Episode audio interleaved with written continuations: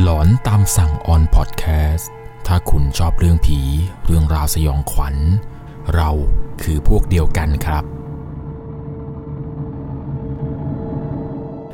สวัสดีครับทุกคนครับ กลับมาเจอกันเช่นเคยครับ กับหลอนตามสั่งอยู่กับผมครับ 1 1 LC วันนี้จะเป็นเรื่องราวความหลอนเกี่ยวกับประสบการณ์ของเจ้าหน้าที่มูลนิธิท่านหนึ่งครับ ที่อยู่ในจังหวัดตราด เขาเนี่ยได้ส่งเรื่องราวความหลอนมาบอกว่า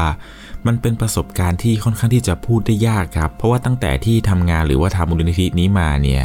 ไม่ค่อยจะได้พบเจอหรือว่าพบเห็นเรื่องราวแปลกๆ เรื่องราวหลอนๆ ที่หนักเท่าครั้งนี้มาก่อนเลย ถึงแม้ว่าจะทำงานเกี่ยวกับความเป็นความตาย อยู่กับศพอยู่กับอุบัติเหตุ เห็นเลือดเห็นอะไรมาเป็นจำนวนมากก็ตาม แต่เรื่องราวที่เกิดขึ้นในครั้งนี้นั้นเรียกได้ว่าเป็นอะไรที่พีคที่สุดของการทำงานที่ผ่านมานี้เลยสำหรับเรื่องราวในวันนี้นะครับที่ผมจะเล่าให้ฟัง จะต้องใช้วิจารณญาณในการรับชมรับฟังให้ดีๆเลยนะครับ เพราะว่าเรื่องราวที่ผมจะเล่าให้ฟังในวันนี้ เป็นอีกหนึ่งประสบการณ์ของพี่กู้ภัยครับ ที่ได้ไปพบเจอมากับการที่ออกไปช่วยเหลือผู้คนที่ประสบอุบัติเหตุตามท้องถนน แล้วปรากฏว่าดันไปพบเจอเรื่องสยองขวัญให้ ในตอนที่ตัวของเขานั้น ได้ไปช่วยผู้ประสบอุบัติเหตุบนท้องถนน ที่อำเภอเขาสมิงจังหวัดตราด เรื่องราวเรื่องนี้ครับต้องย้อนพาทุกคนเนี่ยกลับไปเมื่อ 2 ปีก่อน ในวันที่ 1 ตุลาคม ในตอนนั้นเนี่ยพี่อาสากู้ภัยทีมนี้ครับ ในทีมเนี่ยมีประมาณ 5 คน มีตัวของพี่เขา แล้วก็อีก 4 คนที่เหลือ ซึ่งตัวของพี่ผู้ชายคนนี้ครับเขาขอไม่ประสงค์ออกนาม เขาบอกว่าในตอนเวลาประมาณเที่ยงคืนกว่าๆของวันที่ 1 ตุลาคมนี้ ได้รับแจ้งเหตุวอ40 ครับ เป็นอุบัติเหตุทางถนน ชาวบ้านเนี่ยเป็นคนแจ้งเข้ามาครับ ทางทีมเขาเนี่ยก็ได้มีการประสานงานกับศูนย์ไปครับว่าเดี๋ยวทางทีมจะเป็นผู้ที่จะไปดำเนินการช่วยเหลือผู้บาดเจ็บบนท้องถนนเอง ในตอนนั้นเนี่ยตัวของเขาแล้วก็น้องๆอีก 4 คน ก็พากันขับรถมุ่งหน้าไปยังอำเภอเขาสมิง จังหวัดตราดพอไปถึงที่เกิดเหตุครับก็เห็นว่ามีรถกู้ภัยจากทีมอื่นๆ จากอีกมูลนิธิหนึ่งเนี่ยเขาได้มาถึงก่อนแล้วครับประมาณ 5 คัน เขาเองเนี่ยเป็นคันที่ 6 ก็จอดห่างจากจุดเกิดเหตุไปเนี่ยประมาณ 150 เมตรเห็นจะได้ อจอดรถอะไรเสร็จเนี่ย น้องๆทั้ง 4 คนก็รีบลงรถกัน ส่วนตัวของเขาเองนั้นเนี่ย ลงไปเตรียมกระเป๋าเป็นกระเป๋าแอมบูเลนนะครับ ในการทำพวกทำแผล แอลกอฮอล์แอลกอฮอล์เครื่องช่วยหายใจอุปกรณ์พยมพยาบาลอะไรต่างๆ เนี่ย จับนู่นนี่นั่นมาใส่กระเป๋าอยู่ที่ท้ายรถแล้วพอเตรียมอุปกรณ์เตรียมของอะไรเสร็จเนี่ย ก็รีบมุ่งหน้าไปยังที่เกิดเหตุตามน้องๆทั้ง 4 คนนั้นไป ในระหว่างที่กำลังมุ่งหน้าไปที่เกิดเหตุนั้น ก็จะต้องผ่านรถมูลนิธิประมาณ4-5คันที่จอดเรียงรายอยู่ ก็รีบวิ่งไปด้วยความเป็นห่วงผู้บาดเจ็บ ตอนนั้นเองเนี่ยรถจอดคันที่ 6 ก็วิ่งผ่านคันที่ 5 คันที่4ในจังหวะที่จะถึงคันที่ 3 นี้ครับ เขาเห็นว่ามีชายแก่คนหนึ่งนั่งอยู่ที่ท้ายรถกู้ภัยที่มาจอดอยู่ในที่เกิดเหตุ เป็นรถนอเขต ซึ่งผู้ชายคนนั้นเนี่ยค่อนข้างที่จะเป็นคนมีอายุครับ เป็นคุณลุงคนหนึ่งดูแล้วน่าจะเป็นผู้ประสบอุบัติเหตุ เพราะว่าทั้งตัวของคุณลุงคนนี้ครับ เต็มไปด้วยเลือด แล้วก็มีบาดแผลเนี่ยเต็มตามร่างกายเลย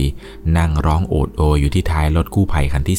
3พอเห็นเช่นนั้นเนี่ยทวงเขาเองก็รีบวิ่งเข้าไปถมพยาบาลคุณลุงคนนี้ที่นั่งอยู่ทันที ในตอนนั้นเนี่ยที่เข้าไป ก็สอบถามคุณลุงครับ ลุงลุงไปทำท่าไหนมาครับเนี่ยทำไมถึงเกิดอุบัติเหตุหนักขนาดนี้ได้ ลุงเองเนี่ยก็ไม่ได้ตอบกลับอะไรมาเลยครับ เพียงแค่ยิ้มให้เขาเท่านั้น เขาเองก็ยังคงพยายามที่จะถามลุงครับว่าลุงลุงเจ็บตรงไหนไหมครับ เจ็บตรงไหนเป็นพิเศษไหมลุงเองเนี่ยแกก็ค่อยๆ ยกมือขึ้นมาครับ มาชี้ที่ตำแหน่งที่หัว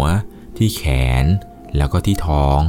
เบื้องต้นเนี่ยก็ดูอาการแล้วครับ อาการของคุณลุงเนี่ยมีบาดแผลค่อนข้างที่จะหลายจุด บางบาดแผลนี้นั้นก็ลึกเกินกว่าที่จะทำปฐมพยาบาลเบื้องต้นให้ได้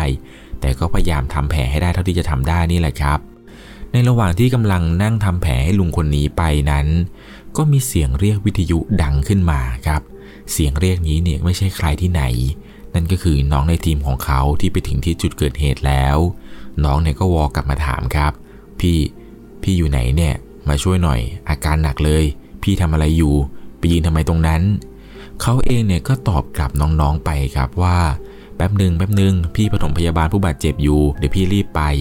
ในตอนนั้นเองเนี่ยเขาก็ได้มีการชะโงกหน้าออกจากรถคันที่ 3 ครับ ซึ่งคันนี้ก็จอดอยู่ไม่ไกลจากที่เกิดเหตุมากชะโงกหน้าออกไปนั้น ก็เห็นว่าน้องๆที่ยืนอยู่ตรงจุดเกิดเหตุ ก็ต่างพากันหันหน้ามามองเขาเขาเองเนี่ยก็ชะโงกหน้าออกไปแล้วก็บอกว่าแป๊บหนึ่งแป๊บหนึ่งเดี๋ยวพี่รีบไป แต่เหมือนกับว่า สีหน้าของน้องๆที่หันมามองเขาในตอนนั้น เหมือนกับกำลังสงสัยว่าเขาเองกำลังทำอะไรอยู่กันแน่ พอหลังจากที่ทำแผลให้คุณลุงคนนี้เสร็จครับ ก็บอกกับลุงว่า ลุงเดี๋ยวลุงนั่งอยู่ตรงนี้ก่อนนะครับ เดี๋ยวผมขอไปช่วยผู้บาดเจ็บคนอื่นตรงนู้นก่อน อาการน่าจะหนักเหมือนกันครับ เดี๋ยวเสร็จแล้วยังไง ผมจะให้น้องๆพาลุงไปหาหมอที่โรงพยาบาลนะครับ นั่งรอตรงนี้ก่อนลุงเองแกเนี่ยก็พยักหน้าให้หนึ่งครั้งครับ และเขาเองนั้นก็รีบวิ่งหอบกระเป๋าเนี่ยไปยังจุดเกิดเหตุทันที พอไปถึงที่จุดเกิดเหตุครับ ภาพในตอนนั้นที่เห็นคือ มีอุบัติเหตุครับ รถกระบะเนี่ยเสียหลักพลิกคว่ำตกไปในเกาะกลางถนน สภาพเนี่ยพังยับเยิน ซึ่งทีมตัดถางเนี่ยเขากำลังที่จะเปิดประตูรถครับ เพื่อนำผู้บาดเจ็บที่อยู่ภายในรถนั้นออกมา ถัดไปไม่ไกลครับ มีผู้หญิงวัยกลางคน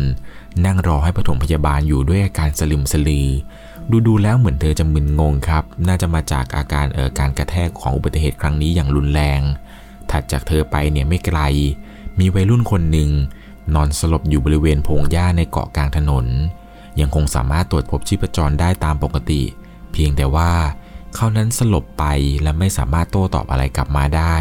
พยายามปลุกอย่างไรก็ไม่ตื่น ในขณะที่กำลังปฐมพยาบาลผู้หญิงคนหนึ่งกับเด็กวัยรุ่นอยู่นี้นั้น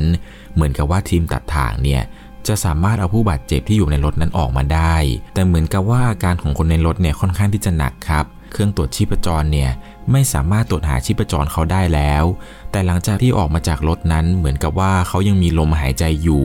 แต่ยังเป็นลมหายใจที่แบบแผ่วเบามากๆ ในระหว่างที่กำลังทำแผลให้กับผู้หญิงคนหนึ่งกับวัยรุ่นอยู่นั้น เหมือนกับว่าเขาจะมีการประเมินกันแล้วว่าต้องเอาผู้บาดเจ็บที่ติดในรถนี้เนี่ยไปส่งที่โรงพยาบาลก่อน เพราะว่าอาการค่อนข้างน่าเป็นห่วงเขาเองเนี่ยก็เห็นครับว่าทีมกู้ภัยทีมหนึ่งได้เคลื่อนย้ายร่างของผู้ชายคนนี้ ออกไปจากจุดเกิดเหตุก่อนเพื่อส่งไปยังโรงพยาบาลที่ใกล้ที่สุด โดยทีมอื่นในที่เข้ามา เป็นคนนำส่งผู้ชายคนนี้ไปก่อน ซึ่งพอหลังจากปฐมพยาบาลผู้หญิงกับเด็กวัยรุ่นในที่เกิดเหตุเสร็จเป็นที่เรียบร้อย เขาเองนั้นเนี่ยก็ได้บอกให้น้องๆครับ บอกว่าน้องไปขับรถกู้ภัยของเรามา รับผู้บาดเจ็บทั้งสองคนนี้ไปส่งโรงพยาบาล เพื่อตรวจเช็คอาการอย่างละเอียดอีกครั้งหนึ่งก่อนน้องในทีมเนี่ยจะวิ่งไป เขาเองนั้นเนี่ยได้บอกว่า เฮ้ยเฮ้ยเองดูด้วยนะว่ามันมีคนลุงคนหนึ่งนั่งอยู่ตรงท้ายรถคันที่ 3 พาเขามาด้วยเลย น้องเองเนี่ยก็ครับครับเดี๋ยวผมเดี๋ยวผมพามาด้วยเลย หลังจากนั้น น้องในทีมคนนี้ครับ มันก็วิ่งไปรีบไปเอารถเนี่ยมารับพาทั้งสองคนนี้ไปโรงพยาบาล ในระหว่างที่กำลังขับรถไปที่โรงพยาบาลนั้น เขาเองก็ถามน้องครับว่า เอา้า แล้วลุงไม่มาด้วยเหรอ น้องเองเนี่ยก็ตอบมาครับว่า ตอนที่ผมไปเอารถอะครับพี่ ทีมนั้นเนี่ยเขาออกไปแล้ว สงสัยเขาจะพาลุงมาที่โรงพยาบาลแล้วละมั้งครับพี่ เขาเองนั้นก็รู้สึกโล่งใจขึ้นมา และพอมาถึงที่ยังแผนกห้องฉุกเฉินของโรงพยาบาลครับ ก็พากันรีบเคลื่อนย้ายผู้บาดเจ็บ ใส่เตียงผู้ป่วย แล้วก็ช่วยกันเข็นเข้าห้องฉุกเฉินไป ในตอนนั้นเขาเองก็เห็นครับว่ามีลุงคนที่เขาทำแผลให้นั้น นั่งอยู่บริเวณหน้าห้องฉุกเฉิน ลุงแกเนี่ยมาถึงก่อนที่เขาจะมาถึงที่นี่ซะอีก ก็เลยรีบเข้าไปหาลุงทันที ตอนนั้นเองเนี่ยเขาก็ถามลุงครับว่า เอ้าลุง ลุงมาถึงก่อนผมอีกเหรอเนี่ย ลุงใครมาส่งเลยครับ หมอว่ายังไงบ้างครับเนี่ย อาการหนักไหม ก็ถามแกไปตามปกตินั่นแหละครับ เพราะว่าตัวของเขานั้นจะต้องเป็นผู้เขียนใบเคสว่าเออมันมีเกิดเหตุอะไรขึ้น เป็นอะไรยังไงอุบัติเหตุแบบไหน ลุงเองเนี่ยก็ไม่ได้ตอบอะไรกลับมาเหมือนเดิมครับ เพียงแค่ยิ้มยิ้มรอบนี้เนี่ยลุงพยักหน้าให้ เขาเองเนี่ยก็รีบเดินผ่านลุงไป เพื่อไปนั่งเขียนใบเคสอยู่ที่บริเวณโต๊ะโต๊ะหนึ่งที่อยู่ตรงหน้าห้องฉุกเฉิน ในระหว่างที่กำลังเขียนใบเคสนั้นอยู่ครับ พยาบาลเนี่ยก็รีบวิ่งออกมาบอกเขา ว่าพี่พี่มาช่วยกันปั๊มหัวใจหน่อย คนไข้จะไม่รอดแล้ว ในตอนนั้นเนี่ยเขาถึงกับต้องหยุดเขียนใบเคสเลยครับ แล้วก็รีบเข้าไปช่วยปั๊มหัวใจทันที พอเข้าไปถึง ก็เห็นเป็นร่างของลุงคนหนึ่งเป็นผู้ประสบอุบัติเหตุเมื่อสักครู่นี้ นอนแน่นิ่งอยู่ที่ตัวของลุงแกนี้ มีสายห้อยระยงระยางเต็มไปหมดเลยท่อเธออะไรเนี่ยก็ใส่จนเหมือนกับว่าจนแน่นเต็มไปหมดแล้ว เสียงของเครื่องมือแพทย์ที่วัดชีพจรวัดนู่นวัดนี่อะไรต่างๆ ก็ดังจนบรรยากาศในตอนนั้นเนี่ยขนลุกไปหมดเลยในตอนที่ทุกคนกำลังช่วยกันยื้อชีวิตลุงคนนี้ครับ ช่วยกันอยู่นาน แต่เหมือนกับว่า จะไม่สามารถช่วยชีวิตลุงคนนี้ไว้ได้ พวกพี่ๆบุรุษพยาบาลกับทีมกู้ภัยเนี่ยก็พากันช่วยถอดเครื่องไม้เครื่องมืออะไรกัน ถอดพวกท่อพวกอะไรต่างๆ ออก เพื่อที่จะทำความสะอาดเตียง แล้วก็เคลียร์พวกอุปกรณ์ ในระหว่างที่กำลังช่วยกันนั้น เขาเองก็เหมือนกับว่าจะเริ่มสังเกตเห็นครับ ว่าทำไมหน้าตาของลุงคนนี้ที่เสียชีวิตทำไมหน้าตาลุงคนนี้ ถึงได้คล้ายกับคนที่เขานั้น นั่งทำแผลให้ในที่เกิดเหตุ และก็เป็นคนเดียวกันกับที่นั่งรอเขาอยู่ที่หน้าห้องฉุกเฉินเมื่อสักครู่นี้ แต่ในตอนนั้นก็คิดว่าไม่ใช่มั้ง ตอนเราทำแผลให้ลุงเนี่ย ลุงแกก็ยังนั่งปกติดีอยู่นี่หว่า น่าจะเป็นคนเราคนกันละมั้ง พอทำความสะอาดร่างกายของคุณลุงคนนี้จนเสร็จครับ จนไปถึงขั้นตอนสุดท้าย ใบหน้าของคุณลุงเนี่ยเริ่มเห็นชัดขึ้นมาจากการเช็ดคราบเลือด ที่เปื้อเปื้อนอยู่บริเวณใบหน้า เขาเองนั้นจึงมั่นใจเลยครับว่า ลุงคนนี้ คนที่นอนเสียชีวิตอยู่ตรงหน้าเขานี้ เป็นคนเดียวกันกับคนที่เขาไปทำแผลให้ครั้งแรก ตอนที่ไปถึงที่จุดเกิดเหตุ ซึ่งเป็นคนลุงเดียวกันกับคนที่นั่งหน้าห้องเมื่อสักครู่นี้ด้วย เพราะว่าตำแหน่งบาดแผลบริเวณแขน บริเวณท้อง และบริเวณศีรษะ คือตำแหน่งเดียวกันกับคนที่เขานั้นไปทำแผลให้นั่นเอง บาดแผลของคุณลุงคนนี้ค่อนข้างที่จะหนัก ที่ท้องเนี่ยเป็นแผลฉีกขาดลึก แขนเนี่ยหักผิดรูปกระโหลกศีรษะเนี่ยแตกจนยุบเข้าไป หนักกว่านั้นคือพอเป็นเล่าเหตุการณ์ทั้งหมดนี้ครับให้กับน้องๆในทีมฟัง ว่าเขาเนี่ยได้ทำแผลให้กับคุณลุงคนนี้ตรงท้ายรถตอนที่ผมไปทำแผลให้เนี่ย ลุงแกยังนั่งปกติอยู่เลยนะครับ ไม่คิดว่าแกจะมาเสียชีวิตตรงนี้ได้ ผมเองยังบอกให้เขานั่งรออยู่ท้ายรถ อาการแกเนี่ยก็ไม่ได้หนักอะไรขนาดนี้ แต่ทำไมมาถึงที่โรงพยาบาล แกถึงเสียชีวิตลงไปได้ น้องในทีมกู้ภัยคนหนึ่งก็พูดขึ้นมาครับ ว่าพี่นี่ไม่ใช่นะ เนี่ยคือคนที่ผมอะ่ะเป็นคนเอาร่างออกมาจากรถคันที่เกิดอุบัติเหตุหนักๆ ที่ต้องใช้เครื่องมือตัดทางเนี่ยตัดออกมา ตอนเอาออกมาเนี่ย แกก็ดูเหมือนกับว่าชีพจรต่ำมากๆแล้ว มันไม่ใช่คนเดียวกันกับที่พี่ไปทำแผลให้หรอก เพราะผมเองเนี่ยเป็นคนแบกร่างแก ขึ้นรถแล้วก็ส่งให้กับอีกทีมหนึ่งนำมาส่งที่โรงพยาบาล ในตอนนั้นถึงกับขนลุกเลยครับ เขาเองเนี่ยก็เริ่มสงสัยแล้วครับ ว่าคนที่เขาทำแผลให้นั้น คือใครกันแน่ เขาเองนั้นยืนยัน ว่าเขาในกำลังทำแผลให้ลุงคนนี้อยู่จริง ๆ แต่น้องในทีมเนี่ยก็บอกว่า ผมเห็นแล้วแหละว่าพี่ยืนอยู่ตรงนั้น แต่ผมไม่เห็นว่าจะมีใคร นั่งอยู่ตรงท้ายรถนั้นเลยสักคน เพราะว่าพวกผมสี่คนเนี่ยวิ่งผ่านกันมา ท้ายรถคันนั้นเนี่ยก็ไม่มีใครนั่งอยู่ ในตอนที่วอถามพี่ว่าพี่ทำอะไรอยู่ให้รีบมา ก็เห็นว่าพี่นั้น ยืนทำอะไรไม่รู้อยู่คนเดียวหลังรถ เดี๋ยวลุก เดี๋ยวนั่งอยู่อย่างนั้น